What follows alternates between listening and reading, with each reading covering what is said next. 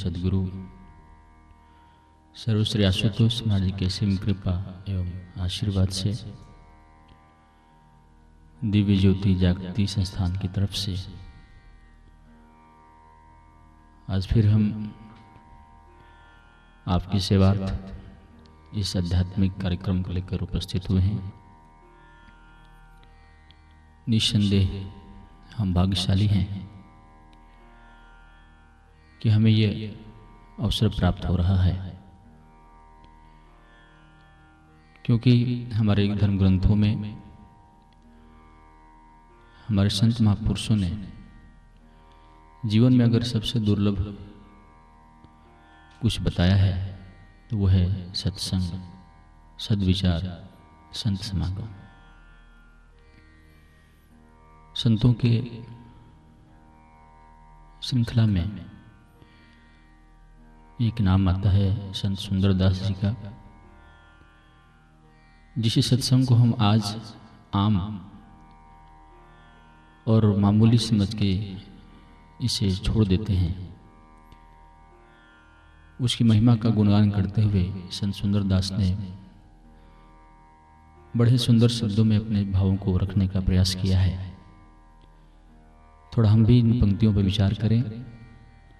अक्सर हम जीवन अपनी ही सोच और अपनी ही धारणाओं के दायरे में कैद होकर समाप्त कर देते हैं। हमें हमेशा ऐसा ही लगता है कि जो मैं सोच रहा हूँ, जो मुझे अच्छा लग रहा है और मेरी बुद्धि जो निर्णय दे रही है, शायद वहीं तक सच है। लेकिन एक विचारवान व्यक्ति अपने ही सोच एवं धारणाओं में कैद होके नहीं रहता। बल्कि अपने विचार एवं अपनी सोच को स्वतंत्र करते हुए अन्य किसी के विचारों को भी अहमियत और महत्व देता है। और वास्तव में ऐसा ही व्यक्ति अपने जीवन को सही दिशा दे पाता है। संत सुंदरदास इस सत्संग की महिमा गाते हुए कहते हैं कि तात मिले, पुनिमात मिले, सुत भ्रात मिले, युवती सुखदाई। राज मिले, गजबाज मिले, सब साज मिले मनवांसित फल पाई। लोक मिले विधिलोक मिले सुरलोक मिले वैकुंठहु जाई। सुंदर कहत, मिलही सब ही सुख, दुर्लभ संत समागम भाई।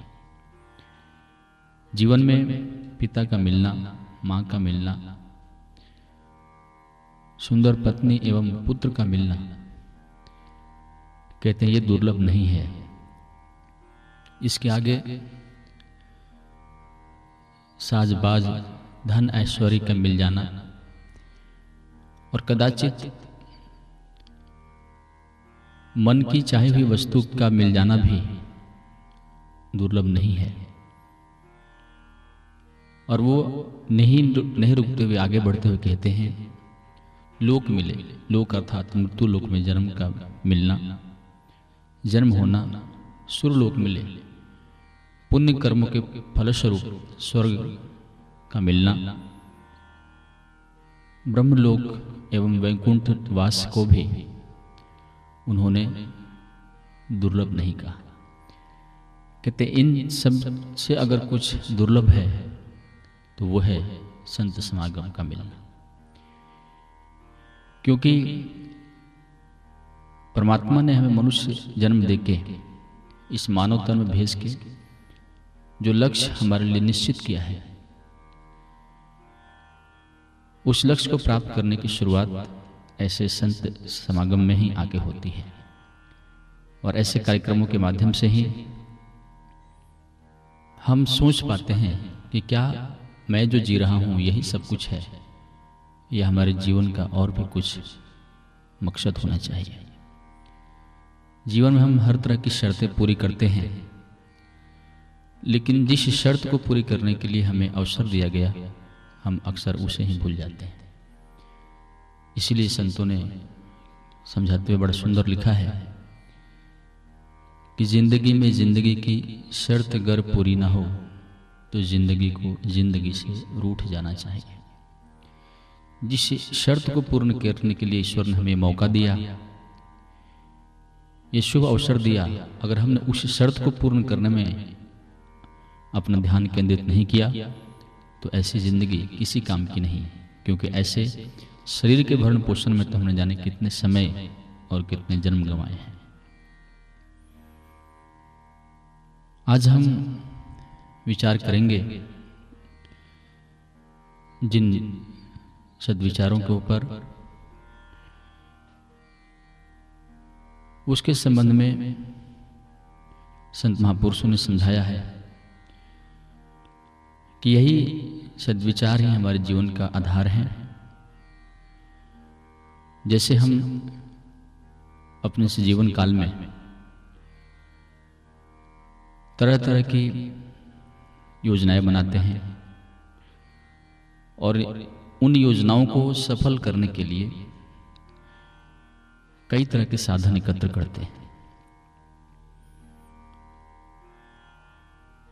और वो साधन हमें सहायता भी करते हैं। जैसे हम कहीं किसी यात्रा पर जाना हो हमें, उस यात्रा के लिए आवश्यक सामग्री हम जुटाते हैं। मान लो हमें दिल्ली की यात्रा करनी है। उसके लिए हम पैसे साथ लेते हैं, खाने के सामान लेते हैं। जितने दिनों तक हमें इस यात्रा में चलना है, उसी हिसाब से हम वस्त्र, कपड़े अपने साथ लेके चलते हैं। जीवन यात्रा में शरीर को स्वस्थ एवं सुखी रखने के लिए भी हम कई तरह के साधन जुटाते हैं। ये तो रहे इसी जीवन तक सीमित सुखों को प्राप्त करने के लिए एकत्र किए गए साधन। लेकिन संत महापुरुषों ने, जिन्होंने अपने आप को सत्य से तत्व से जोड़ा, उन्होंने हमारे इस जीवन को सही मायने में सफल बनाने के लिए जिन साधनों को हमारे सामने रखा। वो कुछ और हैं जिस पे हमारा कभी ध्यान ही नहीं जाता।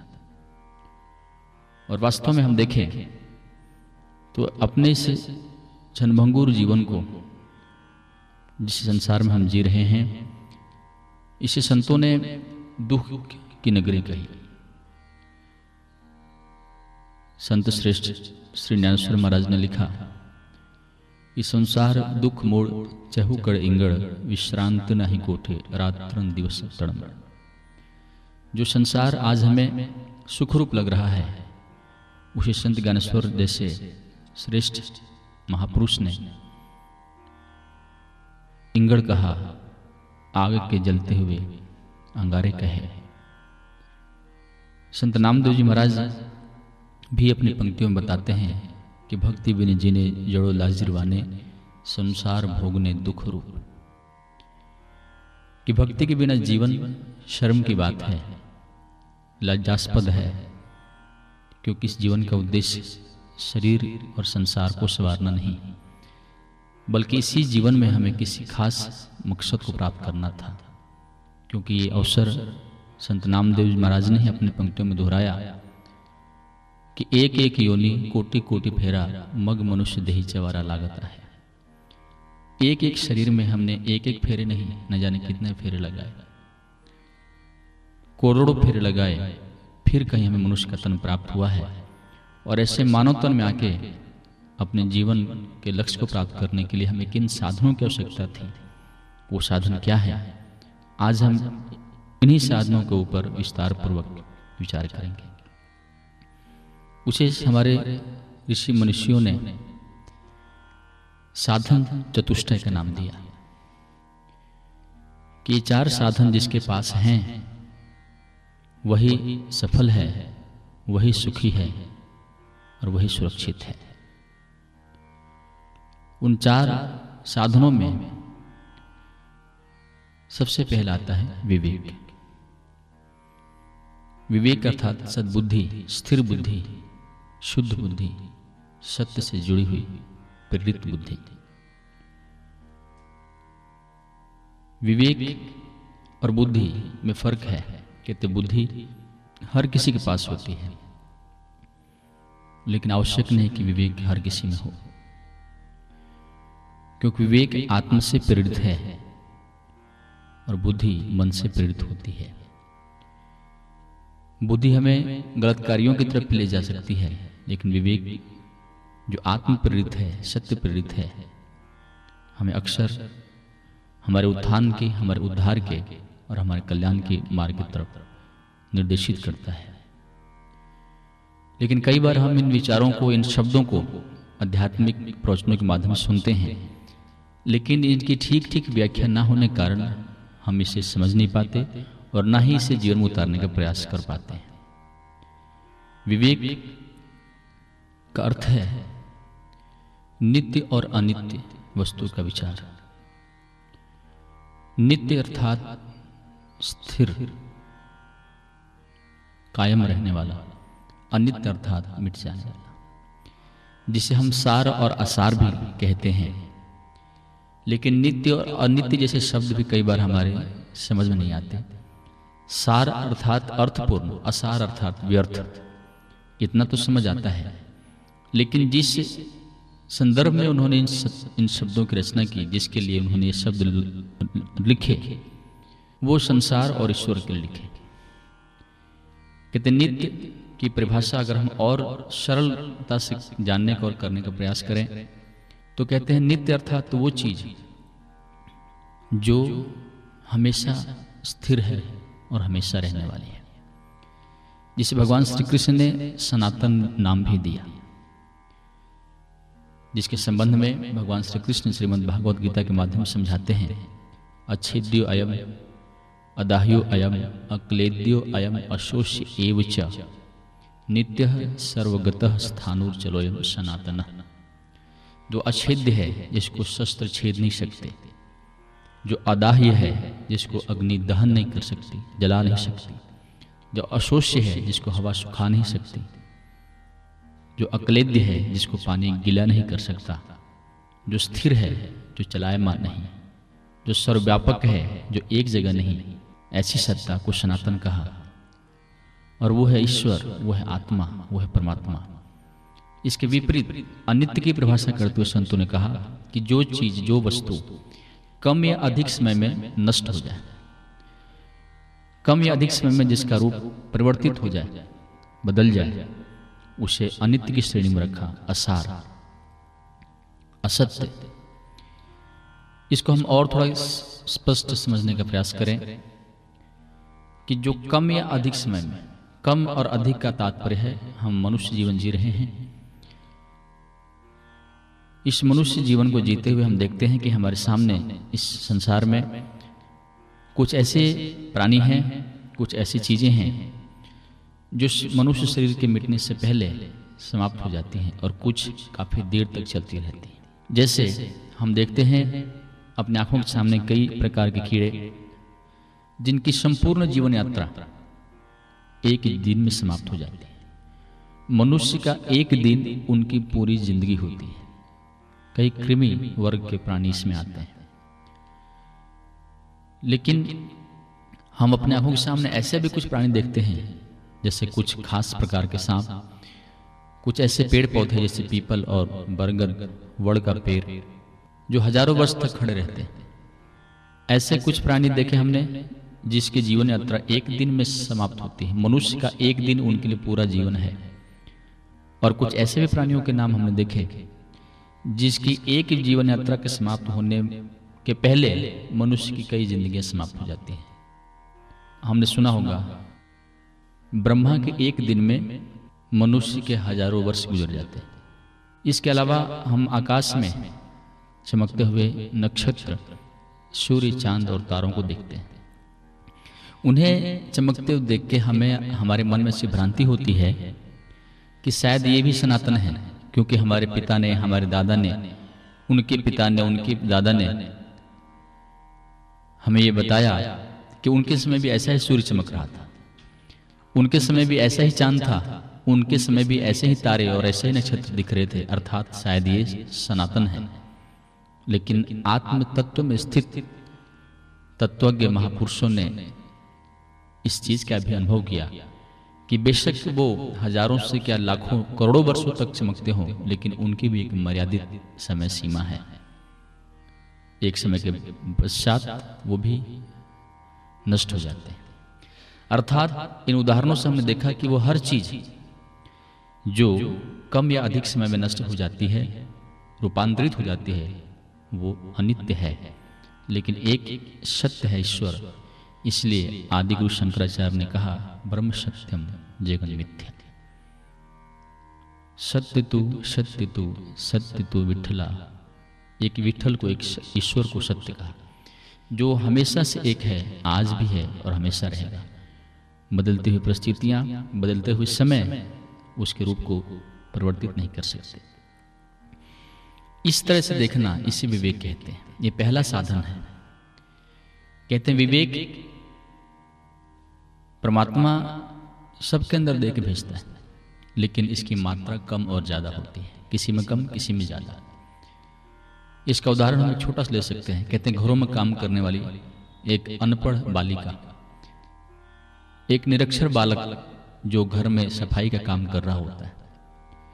वो जब घर में झाड़ू लगाता है, घर में झाड़ू लगाते समय अगर उसे क्वाइन, सिक्के या कोई महँगी वस्तु गिरी पड़ जाए और उसके कूड़े में आ जाए झाड़ू लगाते समय तो वो कूड़े के अंदर उस मूल्यवान वस्तु को जब देखता है, वो उस मूल्यवान वस्तु को उठा के जतन से रखता है और कूड़े को कूड़ेदान में डाल देता है। एक ये विवेक का दृष्टिकोण है। यही दृष्टिकोण, जब संसार की छोटी छोटी वस्तुओं से ऊपर उठकर, कुछ सीमित वस्तुओं से ऊपर उठकर, जब संसार के प्रत्येक घटना, प्रत्येक वस्तु और प्रत्येक व्यक्ति में जब देखने लगे तो वो व्यक्ति सच में अध्यात्म मार्ग पर चलने का अधिकारी कहलाता है। घटनाओं का सही दर्शन उसे ही होता है जो वास्तव में विवेकी होता है। एक बड़ी सुंदर घटना आती है, जिससे पता चलता है कि आँखें, आँख क्या है? एक खिड़की है। ये आँखें जो हमें दिखती हैं, एक गोलक की मानिंद है। लेकिन इन आँखों के पीछे से दिखने वाली चेतना, देखने वाली शक्ति अलग अलग दिखती है। यही कारण है कि एक घटना हर किसी को अलग अलग दिखती है। और एक ही घटना के प्रति हर किसी की अभिव्यक्ति एक्सप्रेशन अलग अलग होते हैं। कहते एक बार एक गुरु और एक शिष्य कहीं ऐसे यात्रा कर रहे थे, गाँव से गुजर रहे थे। जब वो खेतों से होकर गुजरते हुए जा रहे थे तो उन्होंने देखा कि एक किसान अपने गाय को घास चरा रहा है। एक रस्सी गाय के गले में बंधी है। रस्सी का एक सिरा गाय गले में बंधा है और दूसरी छोर किसान के हाथ में पकड़ी है। गुरु ने पूछा, शिष्य से, कि ये बताओ, ये तुम्हें क्या दिख रहा है? उसने कहा, कि इसमें दिखने की कौन सी बात साफ़ साफ़ दिख रहा है कि किसान गाय गाय चरा रहा है। इसको और बताओ और बारीकी से देखें तो दिख रहा है? कि रस्सी का एक सिरा जो किसान के हाथ में पकड़ा है, दूसरा सिरा गाय गले में बंधा है, अर्थात गाय बंधी हुई है। उसने कहा कि ये बताओ, उसको और रिपीट किया कि गाय बंधी है या किसान? उसने कहा, नहीं, रस्सी तो गाय गले में बंधी हुई है, किसान के गले में थोड़ी बंधी हुई उसने कहा अच्छा अच्छा ये बताओ, किसान ने इस रस्सी के सिरे को यहीं छोड़ के अगर वो कहीं चला गया तो गाय क्या करेगी? उसने ज़ाहिर सी बात है, गाय क्या करेगी? मस्त घास चरती रहेगी। हाँ ठीक उत्तर दिया। लेकिन इसके विपरीत, अगर गाय रस्सी डोरी छुड़ा के कहीं भागने लग जाए तो किसान क्या करेगा? तो किसान उसके पीछे पीछे भागेगा। तो उसने कहा कि इससे क्या सिद्ध हुआ? तुमने कहा, बाहर देखने से कि गाय बंधी है। लेकिन किसान जब गाय को छोड़ के गया, गाय घास खाती रही। लेकिन गाय ने जब किसान को छोड़ा तो किसान उसके पीछे हो लिया तो गाय से किसान बंधा है या किसान से गाय? इतना स्पष्ट करने के बाद शिष्य को समझ आया कि बाहर से दिखने वाली इस घटना में जहाँ साफ़ बाहरी तौर पर दिख रहा है कि गाय बंदी है, लेकिन विवेक की दृष्टि से, आंतरिक दृष्टिकोण से ये दिखा कि बाहर से ये दिखने के बावजूद भी कि गाय बंदी है, गाय नहीं बल्कि गाय के प्रति किसान की आसक्ति बनती है। तो कहते ऐसे विवेक किसी ज्ञानी व्यक्ति के पास ही होते हैं और यही विवेक हमें जीवन में भक्ति के मार्ग में आध्यात्मिक मार्ग में चलने का अधिकारी बनाते हैं। इस चार साधनों में पहला आया विवेक। कहते ये हमारे पास हो तो हमारे जीवन। ये मनुष्य जीवन इस मृत्यु लोक में सुखी तो होता ही। है। और हमने इस विवेक को और बढ़ाया और विस्तृत किया तो हमें ये मुक्ति की मार्ग तक ले जाता है और मुक्त भी करता है। दूसरा आता है वैराग्य। वैराग्य को अक्सर हम गलत ढंग से परिभाषित करते हैं और इसका गलत अर्थ लेके चलते हैं। जबकि वैराग्य को शुद्ध संस्कृत के अंदर वीराग कहा गया, वीराग। भारत विभिन्न संस्कृतियों एवं विभिन्न राज्यों का देश रहा है। अलग अलग क्षेत्रों में एक शब्द के अलग अलग अर्थ लगाए जाते हैं। राग संस्कृत में इसका अर्थ होता है आसक्ति अटैचमेंट लेकिन इसी राग को मराठी के अंदर आसक्ति ना कह के क्रोध कहते हैं, गुस्सा। लेकिन यहाँ आप राग का अर्थ क्रोध, गुस्सा ना लेके, आसक्ति लेके चलेंगे। वीराग अर्थात राग का नहीं होना, आसक्ति का नहीं होना अटैचमेंट का नहीं होना, ये वैराग्य है। अक्सर हम ये अर्थ लगाते हैं, जिसने घर बार छोड़ दिए, जिसने जिम्मेदारियाँ छोड़ दी, जिसने अच्छे कपड़े कपड़े त्याग के साधु सन्यासियों जैसे वस्त्र धारण कर लिए, शायद वो वैरागी है। वो वैराग्यवान है, लेकिन ये अर्थ बिल्कुल गलत है। कपड़ों से, बाहरी घटनाओं से वैराग्य शब्द नहीं जुड़ा, जबकि ये हमारे आंतरिक जीवन से संबंधित है।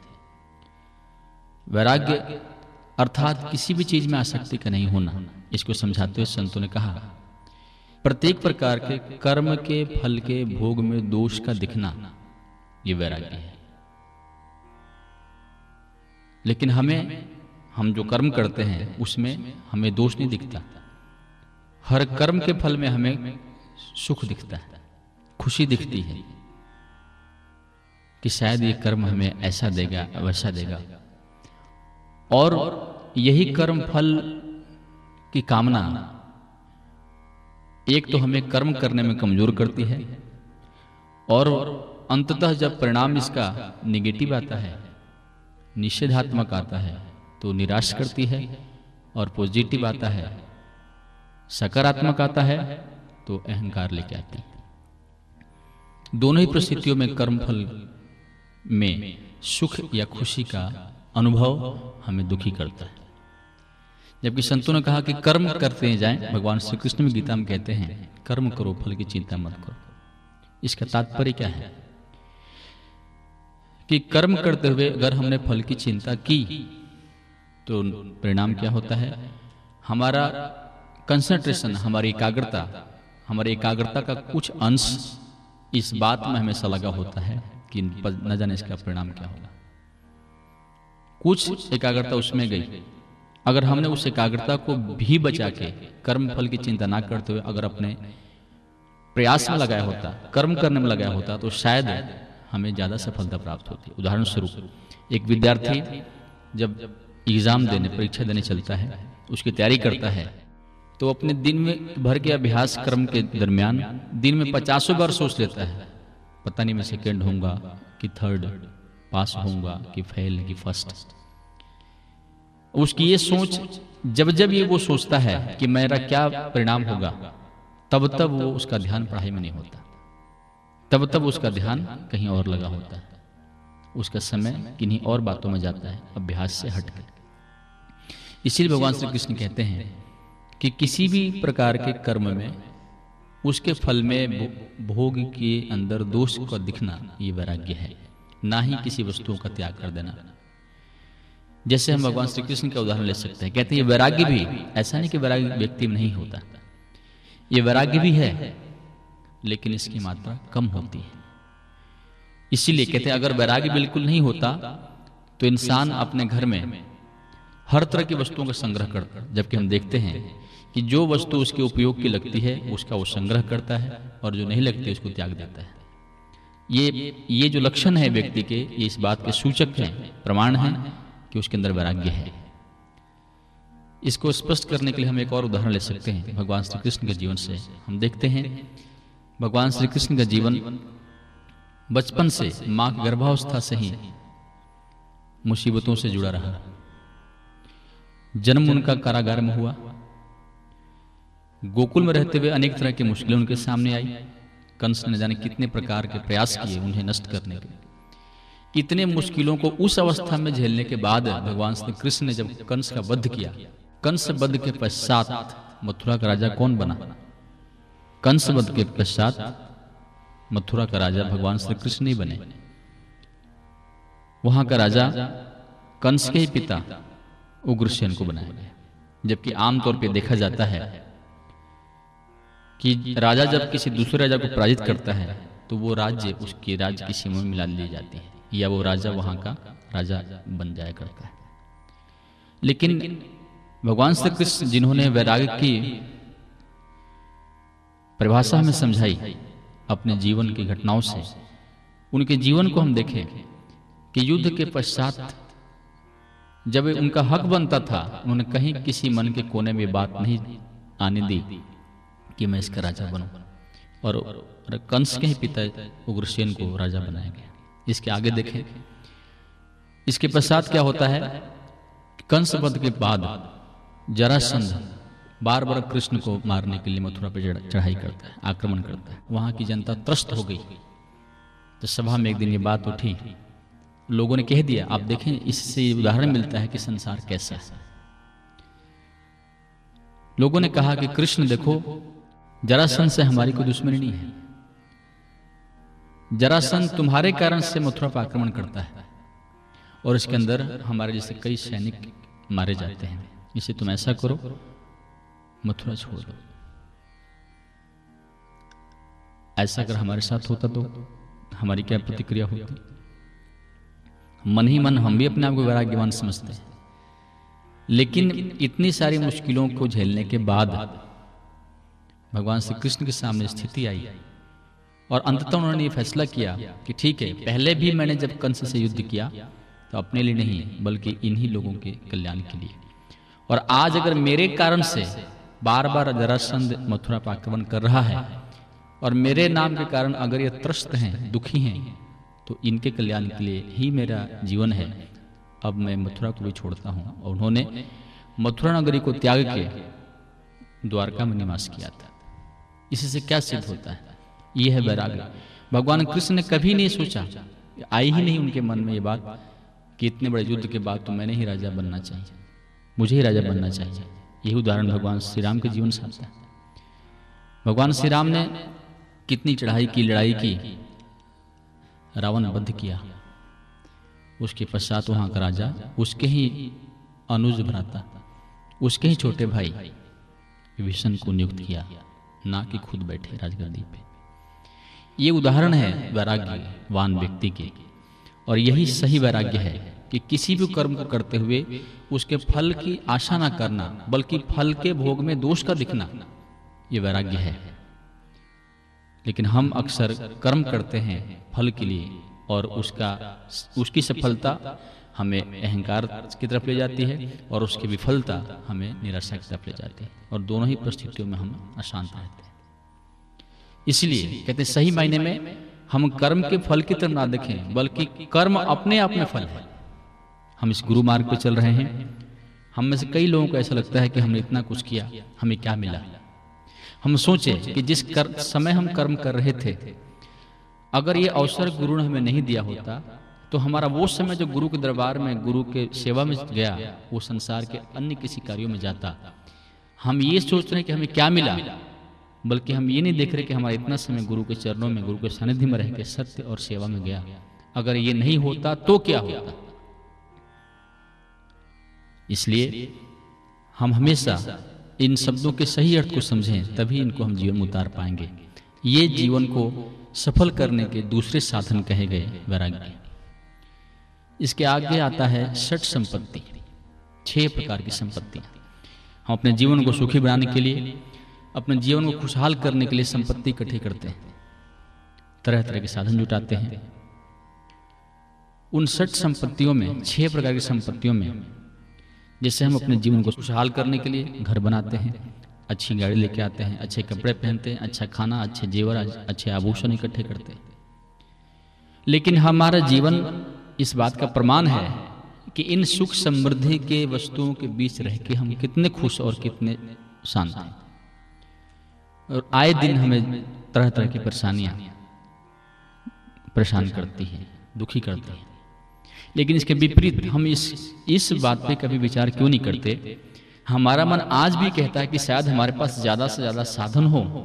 ज़्यादा से ज़्यादा सुख प्राप्त करने की सब वस्तुएँ हो तो शायद हम सुखी होंगे। लेकिन इसके विपरीत हम देखें कि ऐसे संत महापुरुष, जिन्होंने बाहर से संसारिक हर सुख देने वाली वस्तुओं का त्याग कर दिया। जैसे संत ज्ञानेश्वर, संत कबीर, मीराबाई, भगवान बुद्ध, ऐसे संत महापुरुष संसार के हर वस्तुओं से अलग रह के भी हमेशा सुख और शांति से जीते रहे और ना ही खुद, बल्कि दुनिया को सुख और शांति का संदेश दिया। लेकिन इसके दूसरी तरफ़ संसार का हर व्यक्ति ज़्यादा से ज़्यादा वस्तुओं के बीच रह के भी दुखी और अशांत है। इसकी वजह क्या है? कि एक तरफ़ सबके साथ रहने वाला दुखी है और एक तरफ़ से बाहर से सब कुछ त्याग चुका व्यक्ति भी खुश है। कारण ये नहीं कि त्याग देने के बाद ही सुख मिलता है खुशी मिलती है, बल्कि इन इन संपत्तियों को इकट्ठा करने की बजाय इन महापुरुषों ने, इन संतों ने कुछ ऐसी संपत्तियों को इकट्ठा किया था जो बाहरी नहीं, जो इन चरम चक्षुओं से दिखती नहीं, जो आंतरिक है। क्यों किसी भी वस्तु से जुड़ने के बाद जो फीलिंग है, जो आभास है, जो एहसास है, वो वस्तुओं में नहीं, वो शरीर में नहीं, वो मन से होता है। और ये सठ संपत्ति हमारे मन से संबंधित है। और ये संपत्ति जिसके पास हुई, वो निस्संदेह सुखी और शांत रहा। उनमें सबसे पहला आता है मन का शमन मन का नियंत्रण, मन का निग्रह। मन का नियंत्रण। मन नियंत्रित हो, मन निग्रहित हो, मन कंट्रोल्ड हो ये पहली संपत्ति है। मन के नियंत्रण में कहते हम कैसे समझे कि हमारा मन नियंत्रित है? हर व्यक्ति को लगता है, मेरा मन नियंत्रित है। मन नियंत्रित है, ये हम कैसे समझें? कहते इसका प्रमाण है कि हम जब चाहें, जिस काम में चाहें, हम अपने मन को लगा लें। बिना किसी संघर्ष के, बिना किसी झिझक के, बिना किसी तनाव के किसी भी काम में कितनी भी देर तक मन का लगे रहना, ये नियंत्रित मन की पहचान है। जबकि ऐसा अक्सर होता नहीं। हम काम कर रहे होते हैं, हमारा आधा मन कहीं और होता है। हम काम कर रहे होते हैं, मन में तनाव होता है। बल्कि एक नियंत्रित मन का लक्षण है कि जिस काम में जितनी देर तक चाहे, हम उसमें, उस मन को लगा कर रख सकें। ये एक निग्रहित कंट्रोल्ड माइंड एक नियंत्रित मन की पहचान है। ये मन का समन कहलाता है, मन का नियंत्रण, जो पहली संपत्ति दूसरी आती है इंद्रियों का दमन। इंद्रिय दमन कहते हैं चक्षुर आदि जैसे आँख, कान, जिहवा, इनके ऊपर नियंत्रण। ये इंद्रिय दमन कहलाता है। इनके ऊपर नियंत्रण हो, इनके ऊपर कंट्रोल हो ये कहलाता है इंद्रिय दमन, जो छठ संपत्ति में दूसरी संपत्ति है। लेकिन भगवान श्री कृष्ण श्रीमद भागवत गीता के माध्यम से समझाते हैं कि जिस व्यक्ति का मन निग्रहित नहीं है, नियंत्रित नहीं है, वो व्यक्ति अगर इंद्रियों को वश में बलात् हठात करने का प्रयास करता है तो मिथ्याचारी है। मिथ्या अर्थात झूठा आचरण करने वाला। जो इंद्रियों को तो बलपूर्वक वश में रखता है, लेकिन मन से संसार का, संसारिक विषयों का चिंतन करता है। वो मिथ्याचारी कहलाया। लेकिन संत महापुरुषों ने समझाया कि जब तक हमारा मन नियंत्रित नहीं हो जाता, तब तक इंद्रियों को नियंत्रण में रखने का प्रयास करते रहना ये विवेक की व्यक्ति की पहचान है। जैसे उदाहरण स्वरूप हम एक उदाहरण समझ सकते हैं। कहीं युद्ध हो रहा है, कहते हैं युद्ध में अगर राजा, परास्त हो जाए, हमारे कब्जे में आ जाए तो युद्ध की समाप्ति मानी जाती है। राजा, हम मन को समझें और सैनिक जो है वो इंद्रियाँ हम देख रहे हैं हमारे सामने युद्ध चल रहा है और सैनिकों के पीछे राजा खड़ा है। हमने सोचा कि नहीं, राजा हमारे बस में होगा, तब हम युद्ध की समाप्ति समझेंगे। राजा को ही बस में करना है। इंद्रियों, सैनिकों से क्या लेना। देना लेकिन हम जानते हैं इस बात को अच्छी तरह से कि राजा जब तक बस में नहीं होता, तब तक सैनिकों से युद्ध करना ही समझदारी कहलाती है। क्योंकि सैनिक जो उस युद्ध में शामिल हैं, वो हमें राजा तक नहीं पहुँचने देंगे। उसके लिए हमें आवश्यकता पड़ती है कि हम सैनिकों को भी बस में रखें और निरंतर राजा को जीतने का प्रयास करें। यह मन का नियंत्रण और इंद्रिय दमन है। इसके आगे आता है उपरति। उपरति का अर्थ क्या होता है? उपरति का अर्थ होता है स्वधर्मानुष्ठान। स्वधर्मानुष्ठान अर्थात अपने कर्तव्य का पालन करना। धर्म शब्द यहाँ कर्तव्य के लिए लिया गया।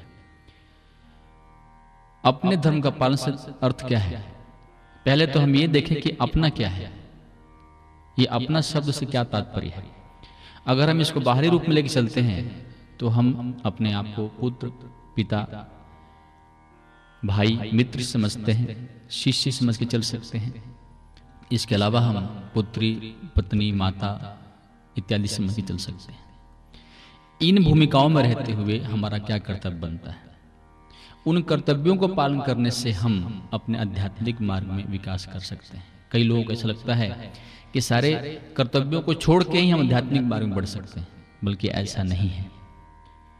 अपने कर्तव्यों का पालन करते हुए हम जा सकते हैं। हाँ। अगर हमारे जीवन में कोई आध्यात्मिक तत्वदर्शी गुरु है उसके आज्ञा में चल के अगर हमने कर्तव्यों को त्याग किया है तो हम उन कर्तव्यों का त्याग करके भी हम आध्यात्मिक मार्ग विकास कर सकते हैं। लेकिन अपने संसारिक कर्तव्यों से घबराकर उन्हें छोड़कर मनमाने ढंग से अगर हम आध्यात्मिक विकास चाहते हैं तो कदापि संभव नहीं है। इसलिए हम जिस जगह हमारे प्रारब्ध ने हमें जहाँ खड़ा किया है, जिस भूमिका में संसार रंगमंच है, हम किसी के पिता हैं, किसी के माता हैं, किसी के पुत्र हैं, किसी की पुत्री हैं, किसी के भाई हैं, किसी के बहन हैं, किसी के पति हैं, किसी की पत्नी है, किसी के नौकर, किसी के मालिक हैं। इन भूमिकाओं में, इस संसारों में रूपी रंगमंच पर रहते हुए हमारी जो भूमिका है, जो कर्तव्य है, उनको अनासक्त भाव से करते रहना, ये उपरति है। लेकिन इससे आगे बढ़े तो कहते हैं स्व का अर्थ होता है अपना आत्मस्वरूप। और अपना आत्मस्वरूप के दृष्टिकोण से आत्मा होते हुए हमारा सबसे पहला कर्तव्य है मुक्ति को प्राप्त करना आत्म कल्याण करना। इसीलिए संतों के श्रृंखला में एक नाम आता है संत सहजोबाई का। उन्होंने बताया है कि हरि ने कर्म भरम उर्झायो गुरु ने आत्म रूप लखा कि जब हम संसार में आए हम भ्रम में पड़ गए कि सच में हमारा कर्तव्य क्या है हमारी ड्यूटी क्या है? ये हम उलझ क्यों गए? क्योंकि हमें इस बात का पता नहीं कि हम हैं कौन।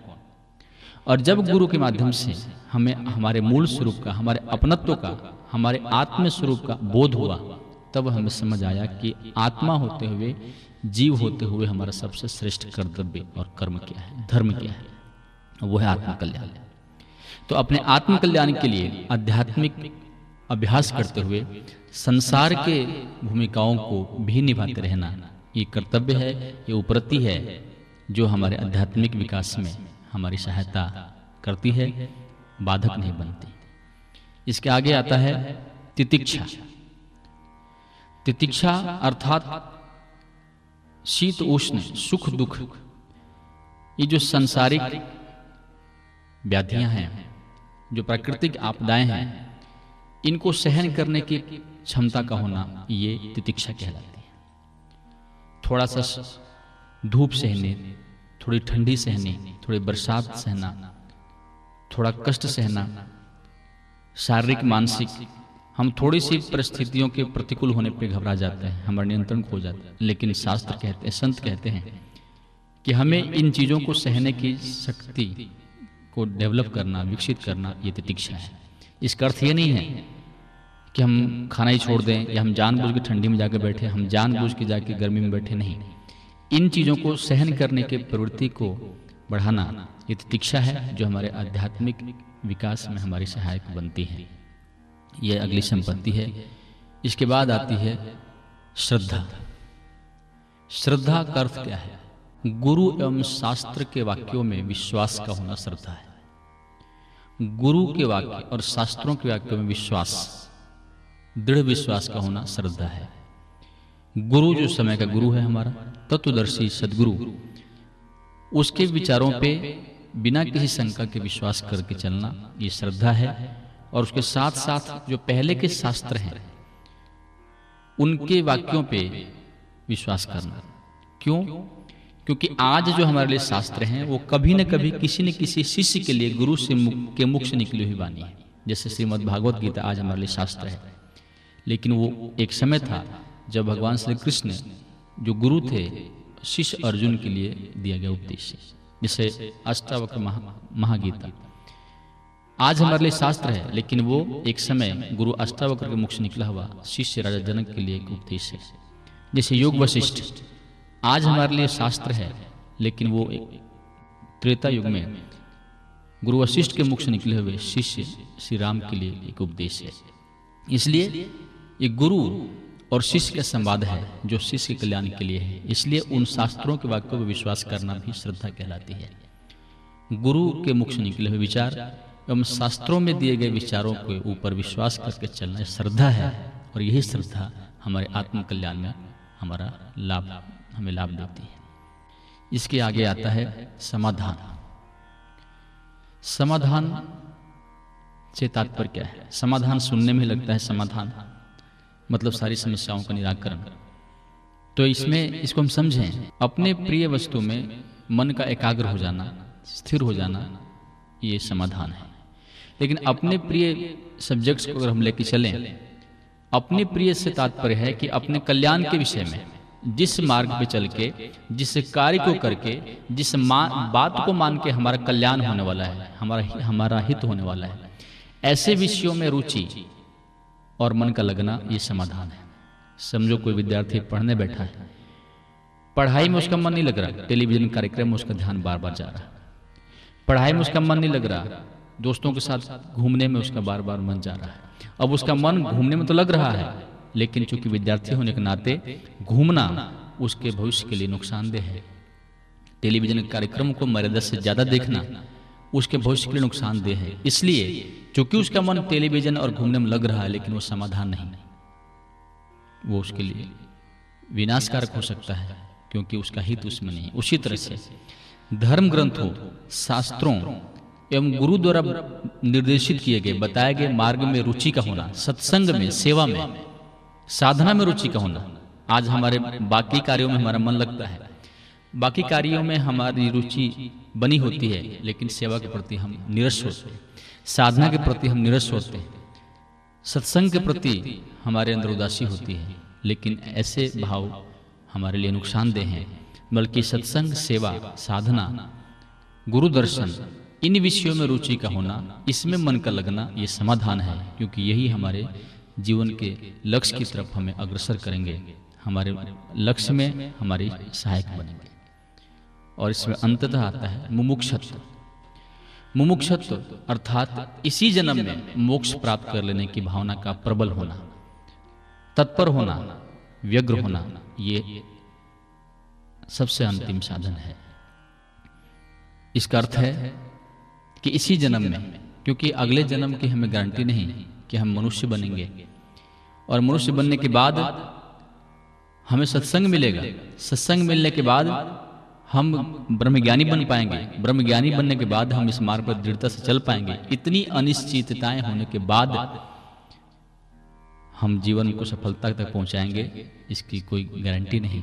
ये कभी निश्चित नहीं है। इसलिए आज ही क्यों नहीं? आज हमारे पास साधन है। आज हम भाग्यशाली हैं कि हम यहाँ बैठे हैं। हमें मनुष्य का शरीर मिला। उससे आगे चल के हमें सत्संग मिला, उससे आगे बढ़ के हमें ब्रह्म ज्ञानी तत्वदर्शी, सदगुरु प्राप्त हुआ। यहाँ तक हम पहुँचे हैं तो क्यों नहीं हम इस पकड़ को मज़बूत बनाए रखें और अपने जीवन को सफलता तक ले जाने के लिए इन साधनों को अपनाएँ? इसलिए कहते हैं, एक मुमुक्षत्व को, एक मुमुक्षत्व व्यक्ति की पहचान, मुमुक्षु की पहचान क्या होती है? उसके अंदर कैसी व्यग्रता हो? जैसे बड़ा सुंदर उदाहरण दिया। कि किसी व्यक्ति के केस में बालों में आग लग जाए। बालों में आग लगने के बाद कितनी जल्दीबाजी से वो उसे बुझाने का प्रयास करता है। कहते जितनी तत्परता और तेज़ी वो वहाँ दिखाता है, इतनी ही तीव्रता का होना आत्म कल्याण के लिए ये मुमुक्षत्व, मुमुक्षु व्यक्ति की पहचान है। यही मुमुक्षत्व है। तो इन साधनों का हमारे जीवन में होना, यही जीवन, यही कल्याण का सूचक है। और यही वो संपत्तियाँ हैं। ये तो हम देखें संसार में, हर तरह की संपत्तियाँ लोग लेके जी रहे हैं, लेकिन उन संपत्तियों के बावजूद भी उनका जीवन अशांत और दुखी है। संत कबीर की एक बड़ी सुंदर पंक्ति हम सुनते हैं। इन पंक्तियों को सुना आपने भी होगा। लेकिन इसके ऊपर अगर हम थोड़ा सा अलग हट के विचार करें तो हमें एक नया अर्थ निकलता है। संत कबीर ने बड़ा सुंदर समझाया कि कबीरा शोधन संचिए जो आगे का हो कबीरा शोधन संचिए जो आगे का हो शीश चढ़ाए गाठरी जात न देखा कोई। ऐसा धन संग्रह करें, ऐसे धन का संचय करें जो आगे भी काम आए। वो कौन सी संपत्ति है? हम देखते हैं, संपत्ति अगर देख के चले, पैसे हैं। हमने मान लो इस जन्म में करोड़ रुपये कमा लिए। हमने इस जन्म में मान लो खूब डिग्रियाँ इकट्ठी कर ली। हमने इस जन्म में खूब शारीरिक ताकत प्राप्त कर ली। हमने इस जन्म में खूब सामाजिक संपर्क स्थापित कर लिए, लेकिन ये हर जन्म काम नहीं आते। हमने इस जन्म में अगर पीएचडी की तो इसकी गारंटी नहीं है, क्योंकि संसार का नियम है। हम देखते हैं संसार में कि कोई व्यक्ति अगर इस जीवन में ग्रेजुएट होता है, मरने के पश्चात फिर वो शुरू से अपने पठन पाठन को शुरू करता है। हमने आज तक किसी के बारे में नहीं सुना होगा कि उसके बच्चे का जन्म हुआ और उसका एडमिशन डायरेक्ट बारहवीं में या ग्यारहवीं में कराया गया। उसका जन्म हुआ उसे पहली क्लास से ही। एल के जी यू के जी बालवाड़ी से ही शुरू करना पड़ा। इस जन्म में कोई खूब ताकतवर होके मरा।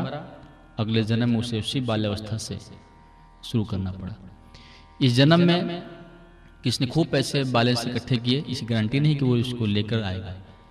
ये सारी संपत्ति हम छोड़ जाएँगे, लेकिन जिन संपत्तियों की बात आज की गई ये विवेक ये वैराग्य मन का समन इंद्रिय दमन तितिक्षा श्रद्धा, समाधान, मोक्षत्व, ये संपत्ति, ऐसी संपत्ति है कि ये बार बार कमाने की आवश्यकता नहीं होती।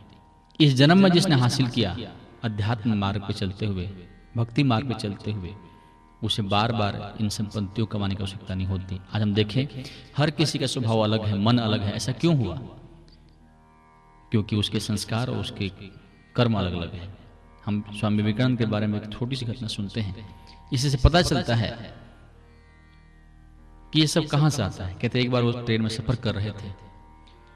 बैठे हुए थे, भगवा वस्त्र पहन के उनके साथ दो विद्यार्थी आके बैठे। पढ़े लिखे थे। अच्छे शर्ट पैंट, टाई बांधी हुई थी और इंग्लिश में बातें कर रहे थे। उन्होंने देखा कि तो भगवाधारी व्यक्ति है, महात्मा। इसको इंग्लिश वगैरह कुछ आती नहीं होगी। उन्होंने विवेकानंद के संबंध में कुछ उल्टी पुल्टी बातें करनी शुरू की इंग्लिश में। ये समझ के कि शायद इन्हें इंग्लिश नहीं आ रही। गालियाँ भी दी। लेकिन विवेकानंद एक पुस्तक पढ़ रहे थे और उसी मस्त थे।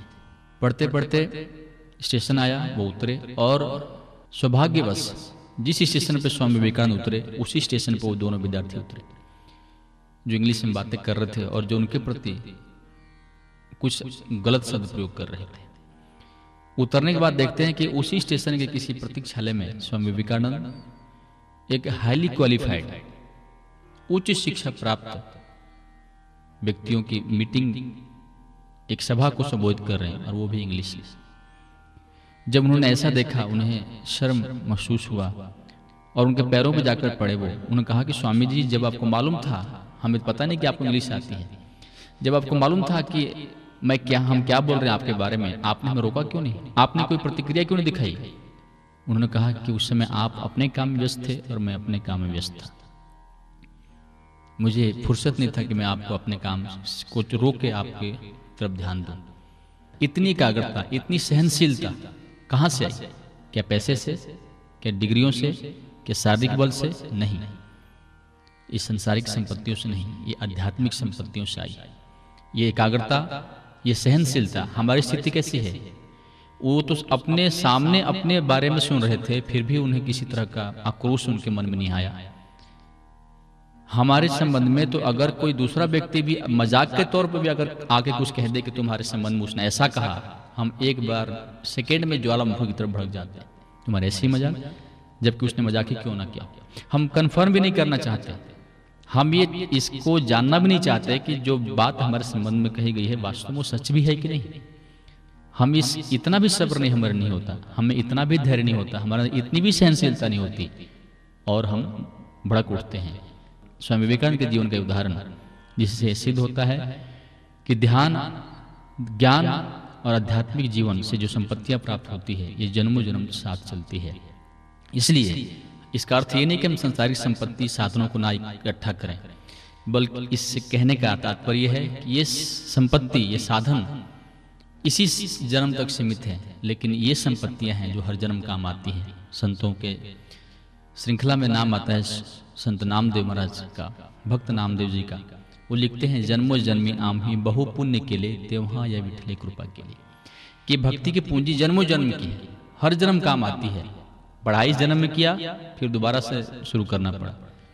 शारीरिक ताकत हासिल की, फिर दोबारा से करना पड़ा। लेकिन आध्यात्मिक मार्ग में ऐसा नहीं होता। अगर हमने भक्ति मार्ग में चलते हुए दो सीढ़ियाँ अपने आप ऊपर उठाया है तो अगले जन्म में अगर हमें इस जन्म में हमारी भक्ति यात्रा पूर्ण नहीं हुई तो वो संपत्ति हमारे काम आती है और अगली यात्रा तीसरी सीढ़ी से शुरू होती है।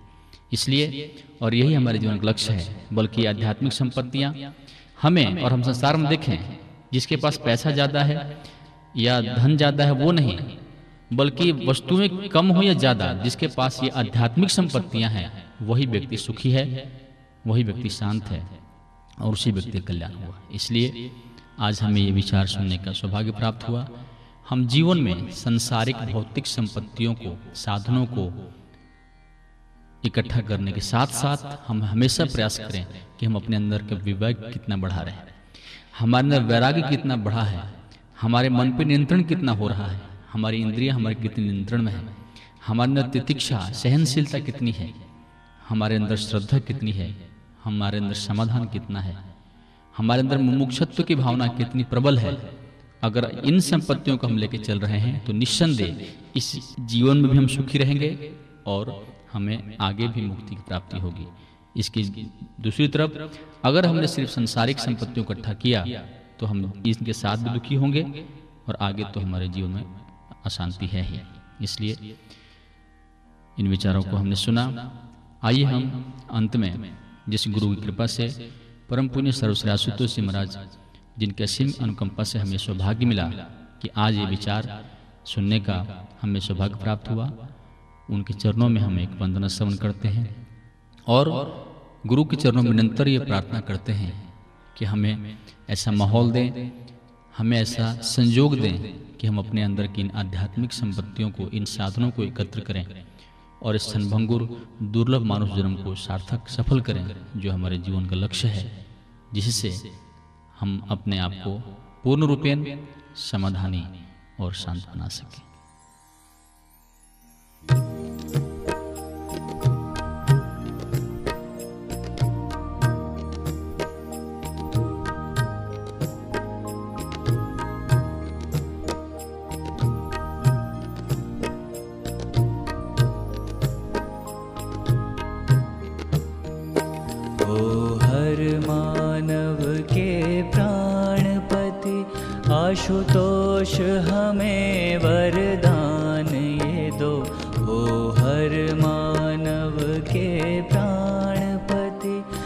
आशुतोष हमें वरदान ये दो।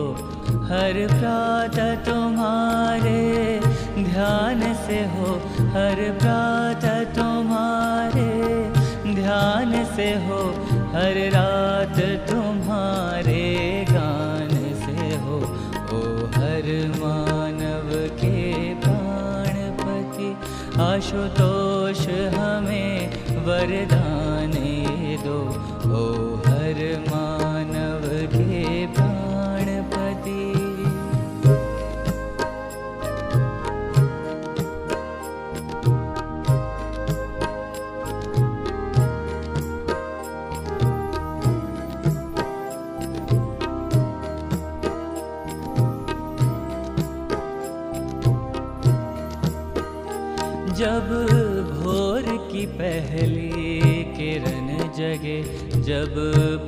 पंछी गगन में उड़ने लगे जब भोर की पहली किरण जगे। जब पंछी गगन में उड़ने लगे, जब नदियाँ कल कल हो करती। जब नदियाँ कल कल हो करती। जब ओस हो पत्तों पर चलती। तेरा नाम चले मेरी सांसों में, तेरा नाम चले मेरी सांसों में, तेरी जोत जले मेरी आँखों में, तेरी जोत जले मेरी आँखों में। संगीत सुनो मैं, बस तेरा, संगीत सुनो मैं, बस तेरा मन लीन ये अमृत पान में हो ओ हर मानव के प्राणपति आशुतोष हमें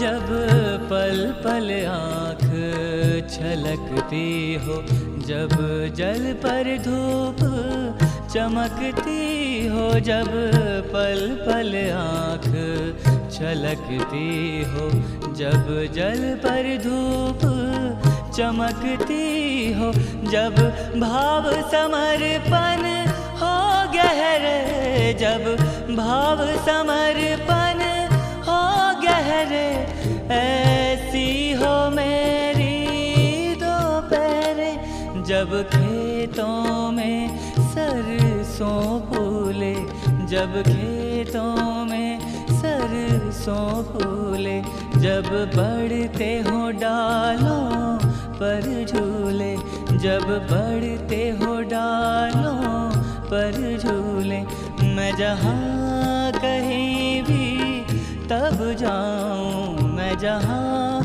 कहीं भी, तब जाऊँ, संदेश तेरा वहाँ पहुंचाऊं। ओ हर मानव के प्राणपति, आशुतोष हमें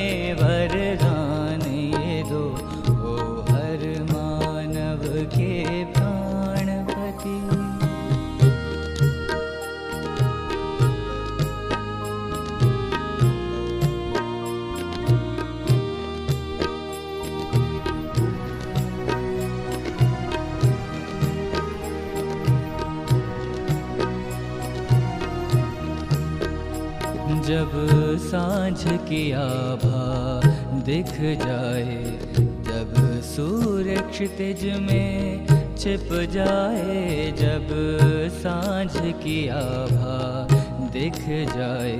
जब सूर्य क्षितिज में छिप जाए, ऊपर झिलमिल हो तारों की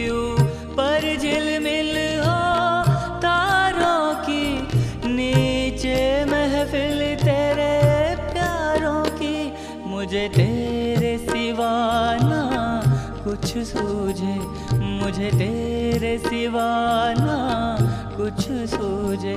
मेरे उर में तेरे सुर गूंजे, मेरे उर में तेरे सुर गूंजे। मन प्रेम से गाए, गान तेरा। मन प्रेम से गाए, गान तेरा। प्रभु विचलित ना हो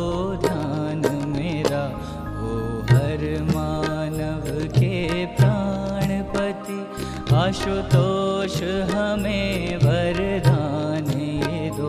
हो हर मानव के प्राणपति, आशुतोष हमें वरदान ये दो। हर प्रातः तुम्हारे ध्यान से हो, हर प्रातः तुम्हारे ध्यान से हो, हर रात